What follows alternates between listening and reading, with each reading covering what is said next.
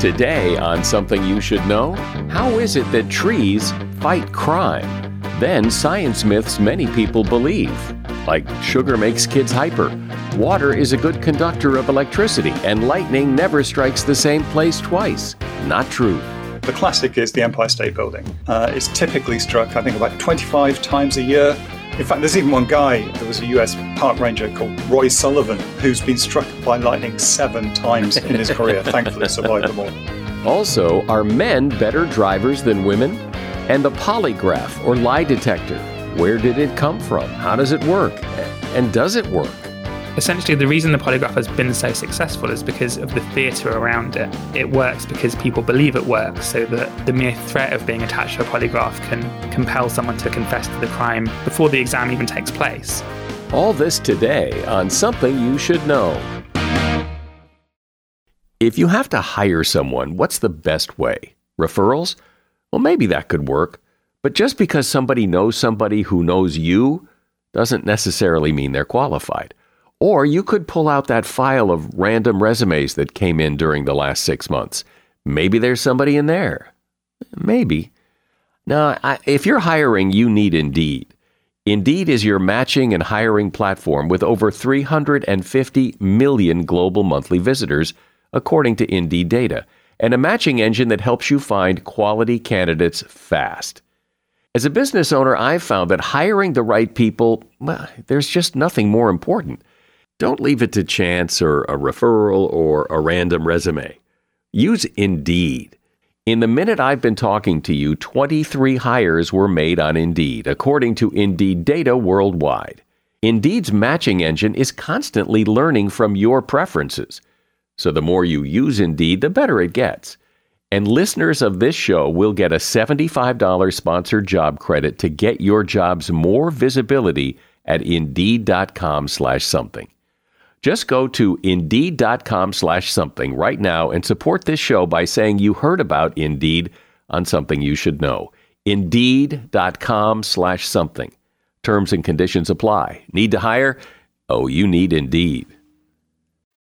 Something you should know. Fascinating intel, the world's top experts, and practical advice you can use in your life. Today, Something You Should Know with Mike Carruthers. Hi, welcome, and thank you for joining me for another episode of Something You Should Know. And we're going to start today talking about trees.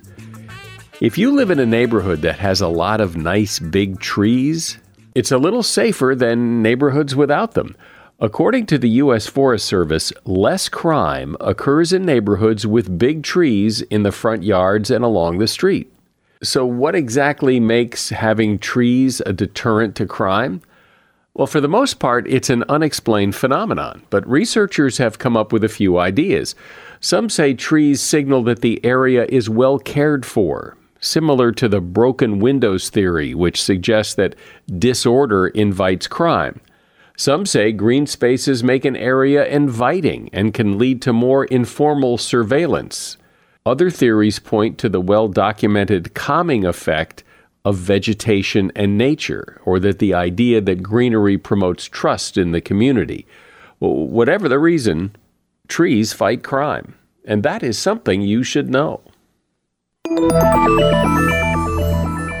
I'm sure you've heard statements, scientific kind of statements like, lightning never strikes the same place twice, or your blood is red because of the iron in it or that the Big Bang Theory explains the beginning of the universe.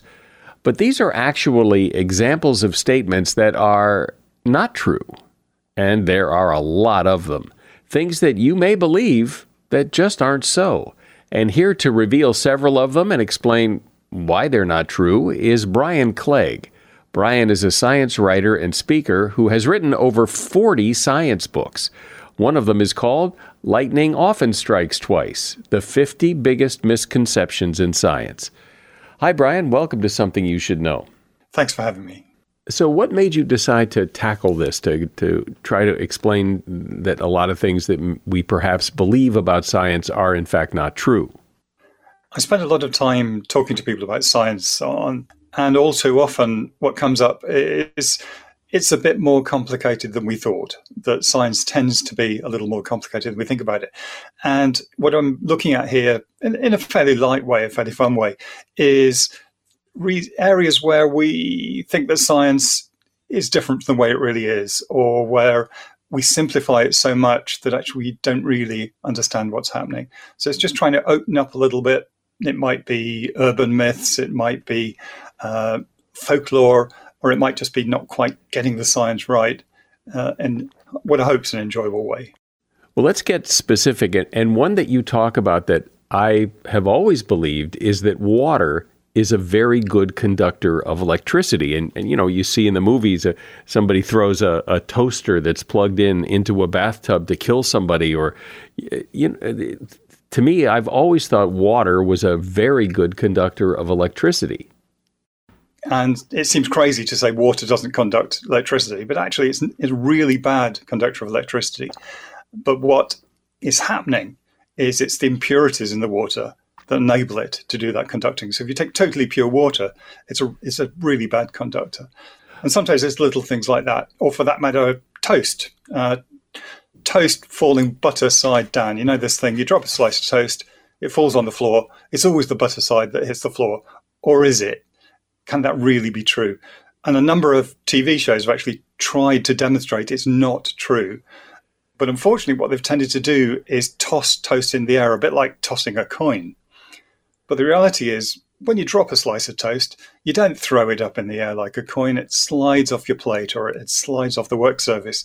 And they're just about the right height that when something slides off and starts to turn, it has enough time to turn half a turn, so the butter side's gone down, but not enough time to go all the way. So it genuinely is true that even though lots of people think, surely it can't really be true that toast always falls butter side down, it pretty much always does. Well, let's go back to the water one because you know you're told not to stand in water when you're holding something electric mm-hmm. because the water will that the, there's something about standing in water that that's going to kill you. So something's got to be there other than just the impurities. No. No, absolutely not. The the actual water, literally pure water, H2O, is a bad conductor. It's a good insulator. Uh, but the fact is, almost all the water we deal with on a day to day basis, the water that comes out uh, the faucets in the bathroom is uh, water that has minerals in it. Uh, and that's a good thing, you know, on the whole. There's nothing wrong with that. It's not a problem. But these minerals are in the form of what are called ions. So they're basically positively or electrically charged, uh, negatively electrically charged. And that means that they can carry an electrical current. And it's those impurities in the water that actually carry the current. Uh, and it is dangerous, of course. Yes, you don't want to play around with electrics when you're in contact with water, because on the whole, the water we experience isn't pure. So, since it's the title of your book, does lightning strike twice? Yeah, it certainly does. Uh, I think one of the reasons for this is, you know, lightning's probably the most dramatic natural occurrence that most people have experienced. You know, there are bigger things out there, more horrific things like earthquakes and so forth. But the fact is, most people have experienced lightning. It's pretty frightening stuff if it's fairly close. And if you ever see an actual lightning strike where it hits a tree or something like that, it's very dramatic. And certainly, you know, over the centuries, most people would not have seen lightning striking the same place twice. And because of that, a kind of folklore built up around it. But the fact is, it does happen and it happens a lot. You know, any one time around the world, there may be 20,000 lightning storms, thunderstorms happening.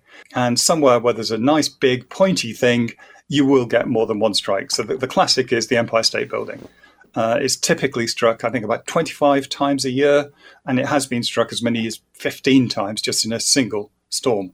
The fact is, lightning really does strike more than once uh, on the same location, but it, this kind of it's, it's almost become a you know way of referring to something. So we don't necessarily literally mean lightning doesn't strike twice, but rather more metaphorically, it's not likely to happen. In fact, there's even one guy. Um, uh, there was a U.S. park ranger called um, Roy Sullivan, who's been struck by lightning seven times in his career. Thankfully, survived them all. Wow, he's either really lucky or really unlucky? I mean, be, and, and just in terms of the odds, that seems like Like he, he must have to be trying to be struck by lightning because nobody can. That just seems impossible. Uh, I'm not sure he's still with us, but uh, when he was around, uh, I'm not surprised the kind of job he was, the kind of job he was doing. He was out there, uh, out in the wilds a lot, out in places where you may possibly get struck by lightning more than most of us are. One of the fun ones, uh, because I've always wondered how you would ever know this, is that a goldfish has a three second memory. How would you ever test that in the first place? Anybody who actually owns fish, particularly if you have a pond, knows instinctively almost that this isn't right. Because the fact is, goldfish learn, for instance, uh, that you know if you come to the edge of a pond in a particular place, holding something and sort of shaking it around, food's coming, and they come to you. They remember it. They do have a memory. Uh, but in science, scientific terms, it's been tested by uh, training them, for instance, to go through mazes, and they remember uh, how to do that. In fact, all the evidence is that the, the original three second memory bit uh, came from a, a commercial, uh, an advertisement that was done just humorously referring to this, and, and somehow it's become part of what we tend to believe. Uh, and it's it's handy for a joke. It's uh, you know, uh, but it's not really something. Of all the things you talk about, if any one of them has crept into conventional wisdom more than any other, is the idea that sugar makes kids hyper. I mean, so many people believe that because it's their experience that they see it. They kids have sugar and they seem to get hyper. So how can that not be true? It's a problem that you get in a lot of um, scientific experiments, actually, not just the the anecdotes, because if somebody's just reporting, say how they feel or what's happened, we can't actually isolate what the cause is. Now, what you actually find in practice is that when people have said, oh, yeah, the, the kids have got really excited, they've had lots of sugar, there is often some other thing going on at the same time. So, you know, take children to a party, yeah, they get lots of sugar, they get really excited, but also they're at a party. So is it really surprising that they're getting excited? Um, there just is no good scientific evidence. You know, when when you treat it scientifically, which means you have to separate off all the different influences, put people in a controlled situation so that you can actually separate off what is causing something. There is no good evidence that consumption of sugar actually makes them hyper. You claim that the Big Bang Theory does not explain the beginning of the universe, but I thought that's exactly what it did explain. So sort that out for me. That, uh, that's quite a nice little example of the it's a bit more complicated than that. The Big Bang theory is a theory of how the universe grew from practically nothing all the way up to what we have today. And we think that has taken about 13.8 billion years for it to go from a very tiny, practically nothing, up to what we have now. And the Big Bang Theory is very successful at explaining that but we tend to kind of associate it with literally the beginning of everything. And that's the one thing the Big Bang Theory doesn't do for us. It doesn't actually explain why or how the universe came into being initially. That very first start, it has to already have, if you like, the laws of physics have to be there already. It doesn't explain where they come from. And the actual initial start of the whole thing requires, if you like, it to be there already for it to then start expanding. So it's not quite made it. And the other thing about it is we have a problem just seeing back that far. Now, the universe is really quite generous to us because light takes a long time to get to us from very distant places. So the further out you look in the universe, the further back you see in time. And we can see back until maybe um, 300, 400,000 years after the beginning. But beyond that, we can't see because the universe wasn't transparent before then. Light couldn't get through it. Uh, so, what that does mean is that those first years, we struggle a little bit to be sure exactly what happened then. And certainly the Big Bang doesn't give us any insights of the initial beginning. So, it's just a slight tweak, if you like. It's a great theory. It explains a lot. It gives us a time scale for the universe. But what it doesn't do is say how the universe came into being. We're talking about science myths, things that a lot of people believe that just just don't happen to be true. My guest is Brian Clegg. He is author of the book Lightning Often Strikes Twice: The 50 Biggest Misconceptions in Science. A shout out to Claritin for supporting this episode and providing us with samples. You see, for as long as I can remember, I have had to deal with seasonal allergies stuffy nose, watery eyes, the whole deal. And the worst for me is it messes up my sleep. I wake up because I can't breathe right. And during the day, well, you know, if I'm working and I'm all stuffed up, then my voice sounds weird, and this is how I make my living. Luckily, for those of us who live with the symptoms of allergies, we can live Claritin Clear with Claritin D. I use it, and if you struggle with allergies, you should too. Designed for serious allergy sufferers, Claritin D has two powerful ingredients in just one pill that relieve your allergy symptoms and decongest your nose so you can breathe better. I've been using Claritin D for years because, well, it just it takes care of the problem. Ready to live as if you don't have allergies? It's time to live Claritin Clear. Fast and powerful relief is just a quick trip away. Find Claritin D at the pharmacy counter. Ask for Claritin D at your local pharmacy counter. You don't even need a prescription. Go to Claritin.com right now for a discount so you can live Claritin Clear. Use as directed. As a listener to something you should know, I can only assume that you are someone who likes to learn about new and interesting things and bring more knowledge to work for you in your everyday life. I mean, that's kind of what something you should know is all about. And so I want to invite you to listen to another podcast called TED Talks Daily. Now, you know about TED Talks, right? Many of the guests on Something You Should Know have done TED Talks. Well, you see, TED Talks Daily is a podcast that brings you a new TED Talk every weekday in less than 15 minutes. Join host Elise Hu. She goes beyond the headlines so you can hear about the big ideas shaping our future Learn about things like sustainable fashion, embracing your entrepreneurial spirit, the future of robotics, and so much more. Like I said, if you like this podcast, something you should know, I'm pretty sure you're going to like TED Talks Daily. And you get TED Talks Daily wherever you get your podcasts. So, Brian, uh, what about blood? People say that the reason your blood is red is because it ha- it has iron in it, and uh, iron makes it give it that red color. But you say that's not true. Blood is red uh, because of hemoglobin. So that there's uh, substance in there, the stuff that carries the oxygen around the body, and that hemoglobin does contain iron.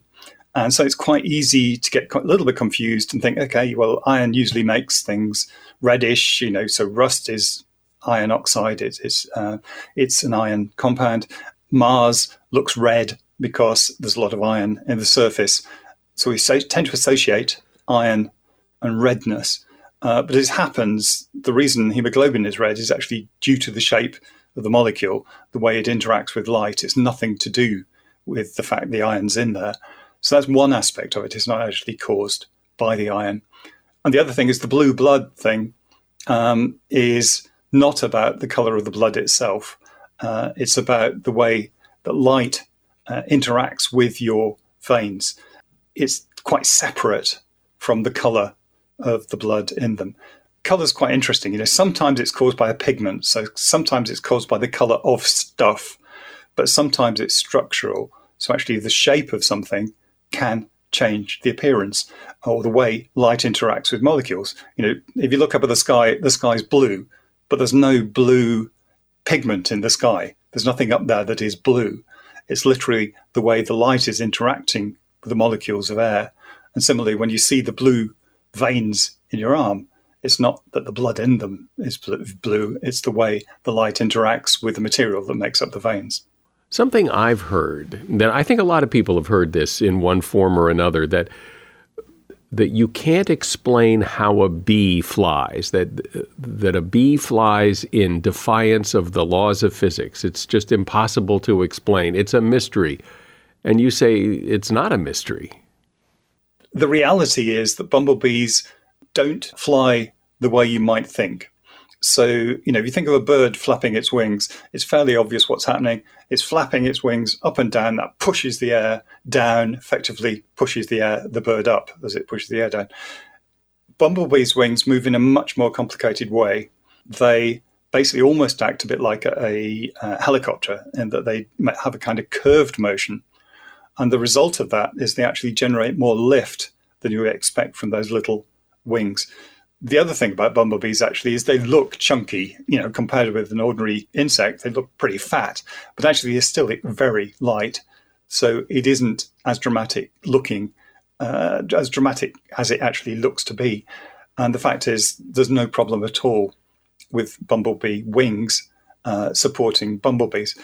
In some ways, a, a more interesting example is, is kangaroos, because it is genuinely, genuinely true that kangaroos use more energy or appear to use more energy when they bounce along than they consume. Um, they seem to be able to actually give out more energy in their bounces than they've consumed in their food. And the reason for that is it's a bit like the way a rubber ball works. You know, if you drop a rubber ball on the floor, it bounces. Uh, when I was young, they had these thing called super balls, uh, super balls that bounced really high. I don't know if you ever had one of those. Um, and kangaroos are a bit like that. So when they hit the ground, it's not a case of all the energy they're putting into their muscles is wasted. It's actually more like storing up energy in a rubber band as they hit the ground, and then it bounces off, and they use up that extra energy they've stored away. So they can do what seem to be amazing things, um, even though in practice they're not breaking the laws of physics. You say that it's a false statement to make that nothing can travel faster than the speed of light. But I've always heard that the speed of light is the absolute limit anything can travel. So I'd like to hear that explanation. It's another of those little it's a little bit more complicated. Uh, we're oversimplifying when we say the speed of light is the limit. The real thing is the speed of light in a vacuum is the limit. So the fastest anything can go is the speed that light goes through empty space. But light can also go through other stuff. It can go through water, it can go through glass. And when it does, it slows down. Uh, so light goes considerably slower through water or through glass or another solid transparent substance. And when it does that, it slows down sufficiently that physical objects can move faster than the speed the light's going. And there's something called Cherenkov radiation that happens in nuclear reactors. If you've ever seen a, a video of one of the old nuclear reactors that had water surrounding the nuclear pile, it glows blue. And the reason it's glowing blue is that little particles that are coming off out of the, uh, uh, the nuclear reactor are actually going faster through the water than the speed of light through the water. And that produces a kind of optical equivalent of a sonic boom, which produces this blue glow. So, yes, it's true. The speed of light in a vacuum is the absolute limit. But if we just say the speed of light is as fast as you can go, it's not true if you're not in a vacuum. I remember this one that, that supposedly there were subliminal messages in movies, like a, a, just a still frame of a, a drink or a snack or something that didn't register consciously with you, but would make you want to go to the lobby and buy a drink or some popcorn or something. And I remember people talked about that. And the fascinating thing about this one is it was, if you like, a deliberate urban myth. Uh, so a guy who was in uh, advertising and marketing produced a fake paper, effectively saying that this was the case, and he used this to try to sell the idea that these subliminal messages would make people want to drink more of a particular beverage or want to go out and have a hot dog or whatever. And the fact is, it just wasn't true. There is no good evidence that, that these subliminal messages work. But the fact is, you know, so many people have heard this that we still today, in a number of countries, for instance, it's illegal to use subliminal messaging. Interesting, there are very subtle effects that do seem to happen as a result of it. But what certainly isn't true is that it'll suddenly turn people, you know, into the urge to drink a particular drink or eat a particular substance. Well, but there's two questions here. There, there's does it work, which mm-hmm. apparently doesn't work very well, but but also did it happen? Did did were people putting frames that you could not consciously see in the movie to try to make it work? Certainly in the original, no. So uh, it was totally fictional. It was made up, the original uh, that was written up. It, it, never did happen then. Since then, people have tried it.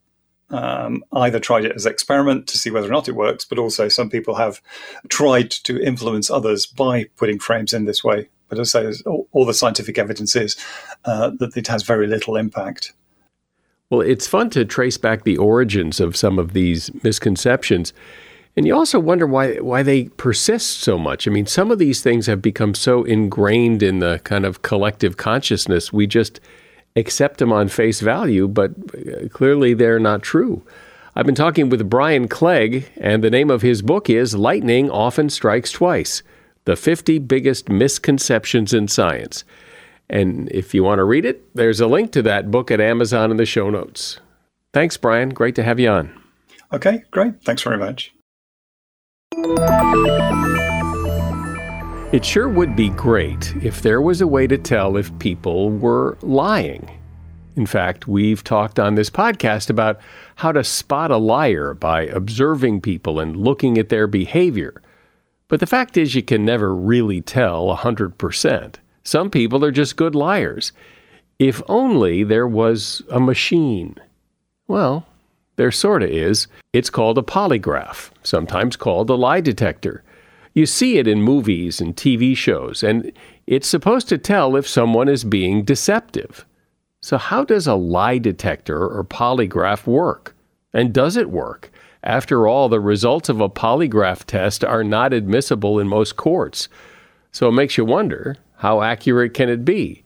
Well, here to tell the fascinating story of the polygraph is Amit Katwala. He's an award winning journalist, a senior writer at Wired, and author of the book Tremors in the Blood Murder, Obsession, and the Birth of the Lie Detector.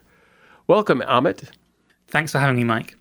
So, what is the basic theory of how a polygraph is supposed to work? My, my understanding is that supposedly when you lie, because you're lying, there are physical changes like your your heart rate increases and your blood pressure goes up things happen because you know you're lying and that that machine registers those changes and aha you're a liar that's the principle or the theory and we'll get into why that maybe isn't necessarily true later on i'm sure but yes the theory is that if you are doing a polygraph exam you are going to be scared about getting caught so when you get asked a question that you know you're going to have to lie on, your pulse will start going up, your blood pressure will go up, you might start breathing differently. And a skilled polygraph examiner, so the theory goes, should be able to tell the difference between someone who's lying and someone who's telling the truth based on how those things change when they're asked the question. And so so I've always wondered if you know that, why would you ever agree to be tested? It depends on the scenario, I think. A lot of government jobs in the US still require a polygraph exam, so certain military roles, certain police roles. So some people don't have a choice. That was much more rampant until the late kind of 80s when it was outlawed in commercial enterprises. But there was a brief period when even companies like McDonald's were doing polygraph tests on their on their potential employees. For criminal cases, you know, I think sometimes it's presented as a way for people to clear their name um, so I can see why, if you are innocent, you might be tempted by that, and maybe if you're guilty, you sort of think, well, you know, I can maybe get away with it. It seems such a murky thing because everybody who knows about polygraphs knows that, or at least the the legend is that they're not the results are not admissible in court. So how accurate could they possibly be if a court is looking for the truth and refuses to use it? Exactly. That's a really big kind of flaw in the polygraph. And actually, the polygraph was one of the the devices that established the set of standards that we now use to determine whether something is admissible in court or not. It was one of the real test cases where they actually looked at it and they thought, hang on, maybe this isn't really science. So, where did it start? What was, I mean, it, it, it sure would be great to have something you could, you know, make somebody stick their finger in and go, "Oh, well, he's lying," and be and be sure that you're right. So, where did this all begin? Who thought, "Hey, I got an idea"? The polygraph machine specifically, which is, I guess, what most people think of now when they think of a lie detector, has its origins in Berkeley, California, in the 1920s, uh, with the Berkeley Police Department and a police officer called John Larson. John Larson was a physiologist by training. He wanted to become a criminologist, which is a very new field at that time. And he took a job in Berkeley because Berkeley was the Berkeley Police Department was led by a kind of visionary police chief called August Vollmer. Vollmer was one of the first police chiefs in America to try and bring science or evidence to policing. So he gave his officers bikes because he kind of thought that that would enable them to cover more ground. He gave them radios. He started doing crime mapping and all this kind of pioneering stuff. And as part of that, he also started to hire college graduates as police officers, which was a real revolutionary step at the at the time in the kind of 1910s, 1920s. So John Larson was one of these college cops, and he and Vollmer came across this paper by a guy called William Marston. He was a psychologist at Harvard University, and he noticed that when he asked his peers to tell untrue stories, their blood pressure went up. So Larson thought, well, okay, that's an interesting insight, but how can I systematize that? How can I turn that into something objective that can be measured and where the measurements can be recorded so that they can be referred back to you later? And it's that insight, you know, how can you take this this thing that we think we've identified where blood pressure goes up when people lie? How can we turn that into a machine that is objective rather than just based on a single person's observations? So those are the real seeds of the polygraph. When did it start getting used in police work? I mean, I mean, seriously used in police work, where you know, let's hook this guy up to the machine and hmm. tell him and figure out whether he's telling the truth or not. Uh, funnily enough, actually, for the first couple of years, it was mainly let's hook this girl up to the machine rather than this guy. So the first cases were in 1921, and they were overwhelmingly looking at like dormitory thefts at the University of Berkeley. So that was the first case of the polygraph. It was um, there was a, a women's only dorm in Berkeley, and a bunch of stuff had gone missing, like jewelry and cash and books and things like that. And this was the first case where the Berkeley Police Department were kind of called in to run polygraph tests on all these young women uh, to try and find out who did it. And so John Larson went along with his machine, and he ran tests on all these women, including the women whose stuff, the woman whose stuff had been stolen to begin with. And you know, eventually he, he came across a, a woman who blew up when the machine was connected to her, refused to answer more questions, and he kind of thought, well, she's the one who did it. How widespread is the use of the polygraph? I mean, is it used a lot, or is it you know mostly in movies and occasionally you know here and there? I mean, uh, how well accepted is it? The most recent estimates I have suggest that there are about three million lie detector tests a year in the United States it's used much more heavily in some countries than others. So the US is a very, very heavy user of the polygraph. Japan is another one. So yes, it was used and it is used, it's still used by government departments, you know, intelligence agencies and things like that. But it's also used by police departments where they want to get a confession from someone without necessarily having to like take a case to trial. It's a much cheaper way of extracting a confession from someone if you think they're guilty than having to go through the sort of expense and process of actually taking them to trial. So it is still used quite widely, and you see this in kind of true crime documentaries all the time, where the polygraph invariably pops up at some point in the investigation. Its heyday was really in the kind of 20s, 30s, 40s, and 50s, I think. So after Larson did these tests on women in college dorms, then they quickly started, you know, testing suspected murderers, and then it kind of snowballed from there with the help of a guy called Leonard Keeler, who was a high school student who really helped to popularize the machine. Well, how accurate is it? Do, we, do, if you take all the results of a polygraph, I mean, are you ever able to say, well, you know, it's a, you know, 50-50. I mean, and if it's 50-50, what good is it? Yeah, so the estimates range from as high as 85 to 90% to as low as 60 to 65%. So it's not much better than tossing a coin. And studies show that actually, as individuals, we can get it. We can tell when someone's lying about 54% of the time. So it's only slightly better than just human intuition. And I guess this comes to the second point, which is it's not really possible to actually assess how accurate the polygraph is when it comes to criminal investigations because you never actually know what really happened. say someone gets found guilty with the polygraph, then gets found guilty by a jury and gets sent to prison. That doesn't necessarily mean they were guilty So you can never really know. All you can really tell is that in this case, the polygraph agreed with the jury. In this case, the polygraph didn't agree with the jury. But juries are in, aren't fallible, are fallible as well. So you can never really tell how accurate the polygraph actually is in the real world rather than in lab studies. Well, what are the things that a polygraph machine is measuring? When we see the little needle on the paper, what's sending the needle, you know, up and down or not moving much, or what are what's it measuring? Perhaps the easiest way to visualize this is is by talking through the equipment that you have on attached to you when you have a polygraph test done. So the first thing that you'll notice is there's a blood pressure cuff wrapped around your arm. So that's measuring your pulse and also your blood pressure. So how fast your heart is beating and what your blood pressure is doing at the same time. Then the second thing you'll have is you'll have two bands wrapped around your chest, one to measure your breathing around, around the kind of higher higher up your chest, and then one around your diaphragm for lower down. And those are measuring your breathing rate. So how fast you're taking in air, and it's thought that liars might hold their breath while they're formulating a response to a question that they know they're going to have to lie on, or things like that. And then the final thing is called galvanic skin response, which is basically sweat. So this is usually attached to the fingertip, and this measures how much you're sweating. So each of those measurements will have a corresponding line on the polygraph chart, and then the examiners will learn to interpret those lines in tandem to look for kind of signs of what they consider to be lying. And do each one of those things have its own little needle? Yeah, that's right. Yeah. So, and actually, the, the technology hasn't changed since, you know, the, the 1920s, really. So, in the initial one, yeah, you'd have four different lines on the chart, and then it's the kind of combination of those lines that will appear on the chart, you know, ink on paper, or nowadays it's on a computer screen.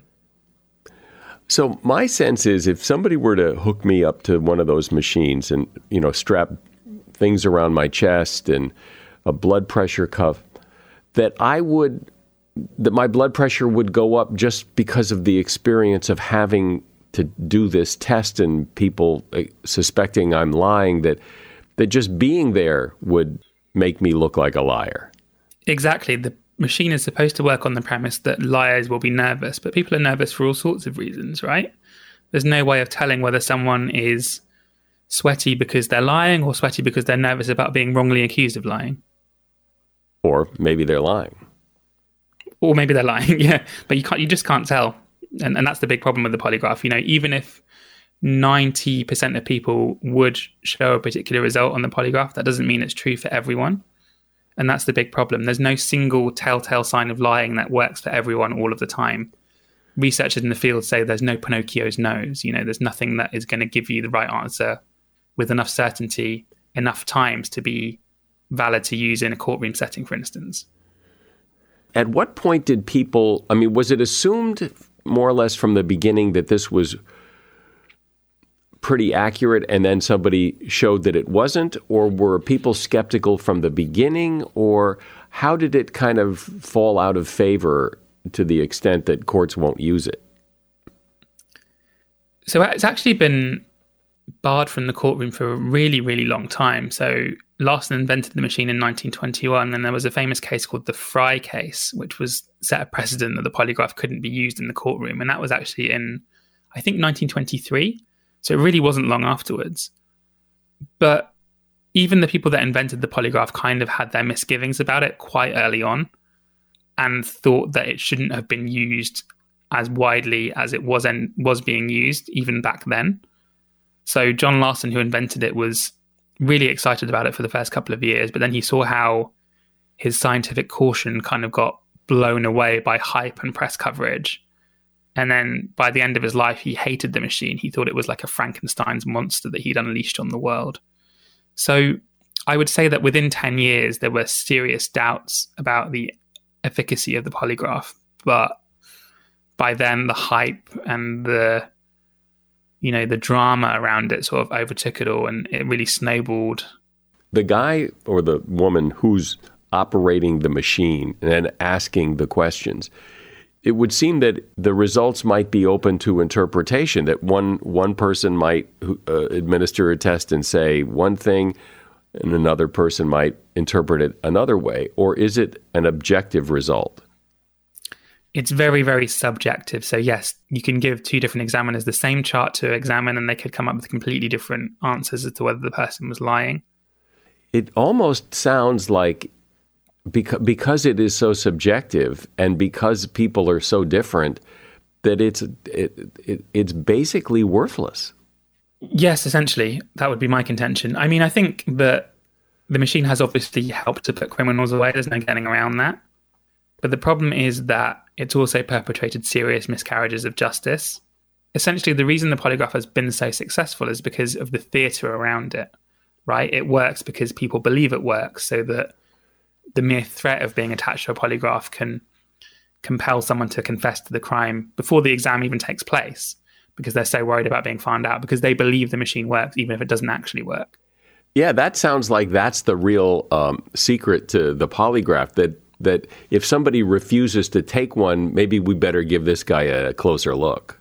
I mean, you don't even need a polygraph machine some of the time. So there's a great story from David Simon's book about policing in Baltimore where he describes this situation. And I think it's recreated in an episode of The Wire, actually, where um, the police officers didn't have a polygraph available. So they used a Xerox machine and they put the subject's hand on a Xerox machine and told the subject that it was a lie detector, and then just got the machine to print out a piece of paper with "he's lying" written on it, and that was enough to kind of kind of trick the suspect into actually, you know, believing that the, the machine could read their mind.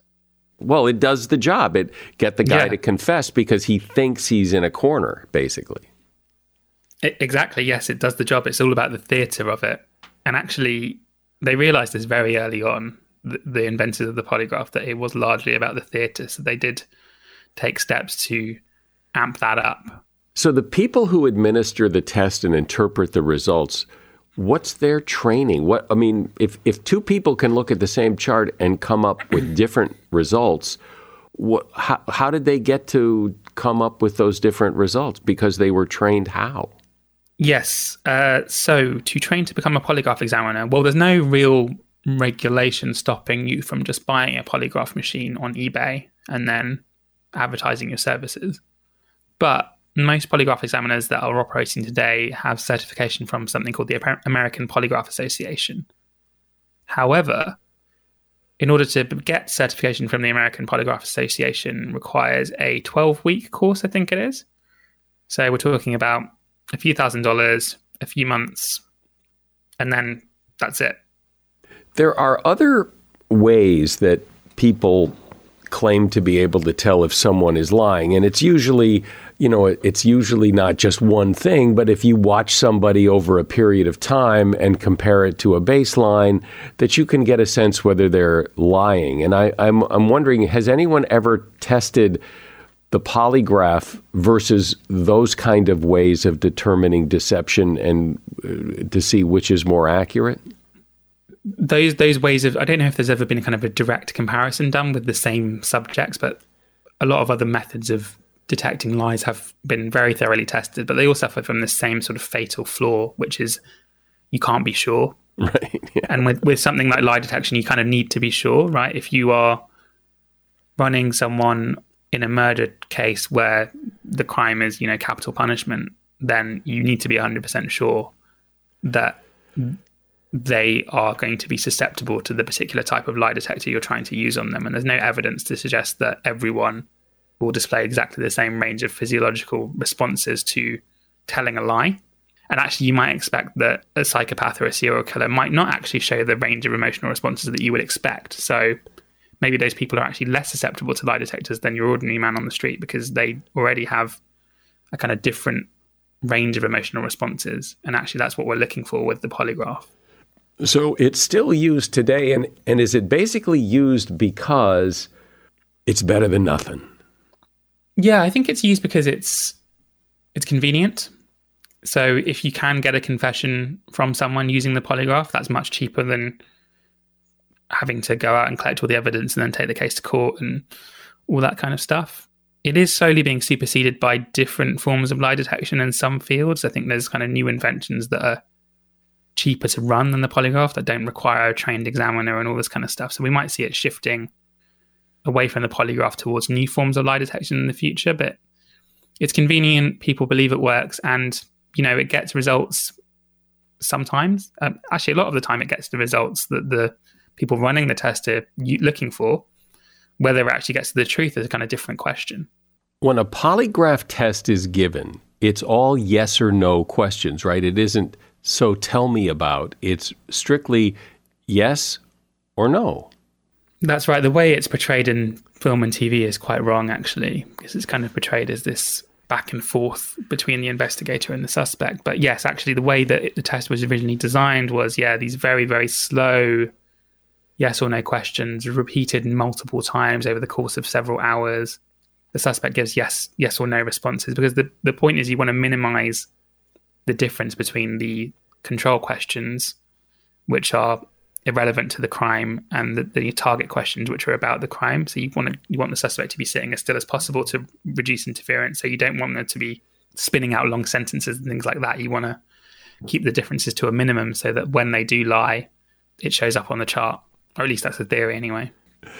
Well, it's pretty interesting. It's it's the, the polygraph has really had pretty good PR, it seems, for a long time, given the facts. I mean, it, it still gets used, people still believe it works, and yet there isn't a whole lot of science behind it, it seems.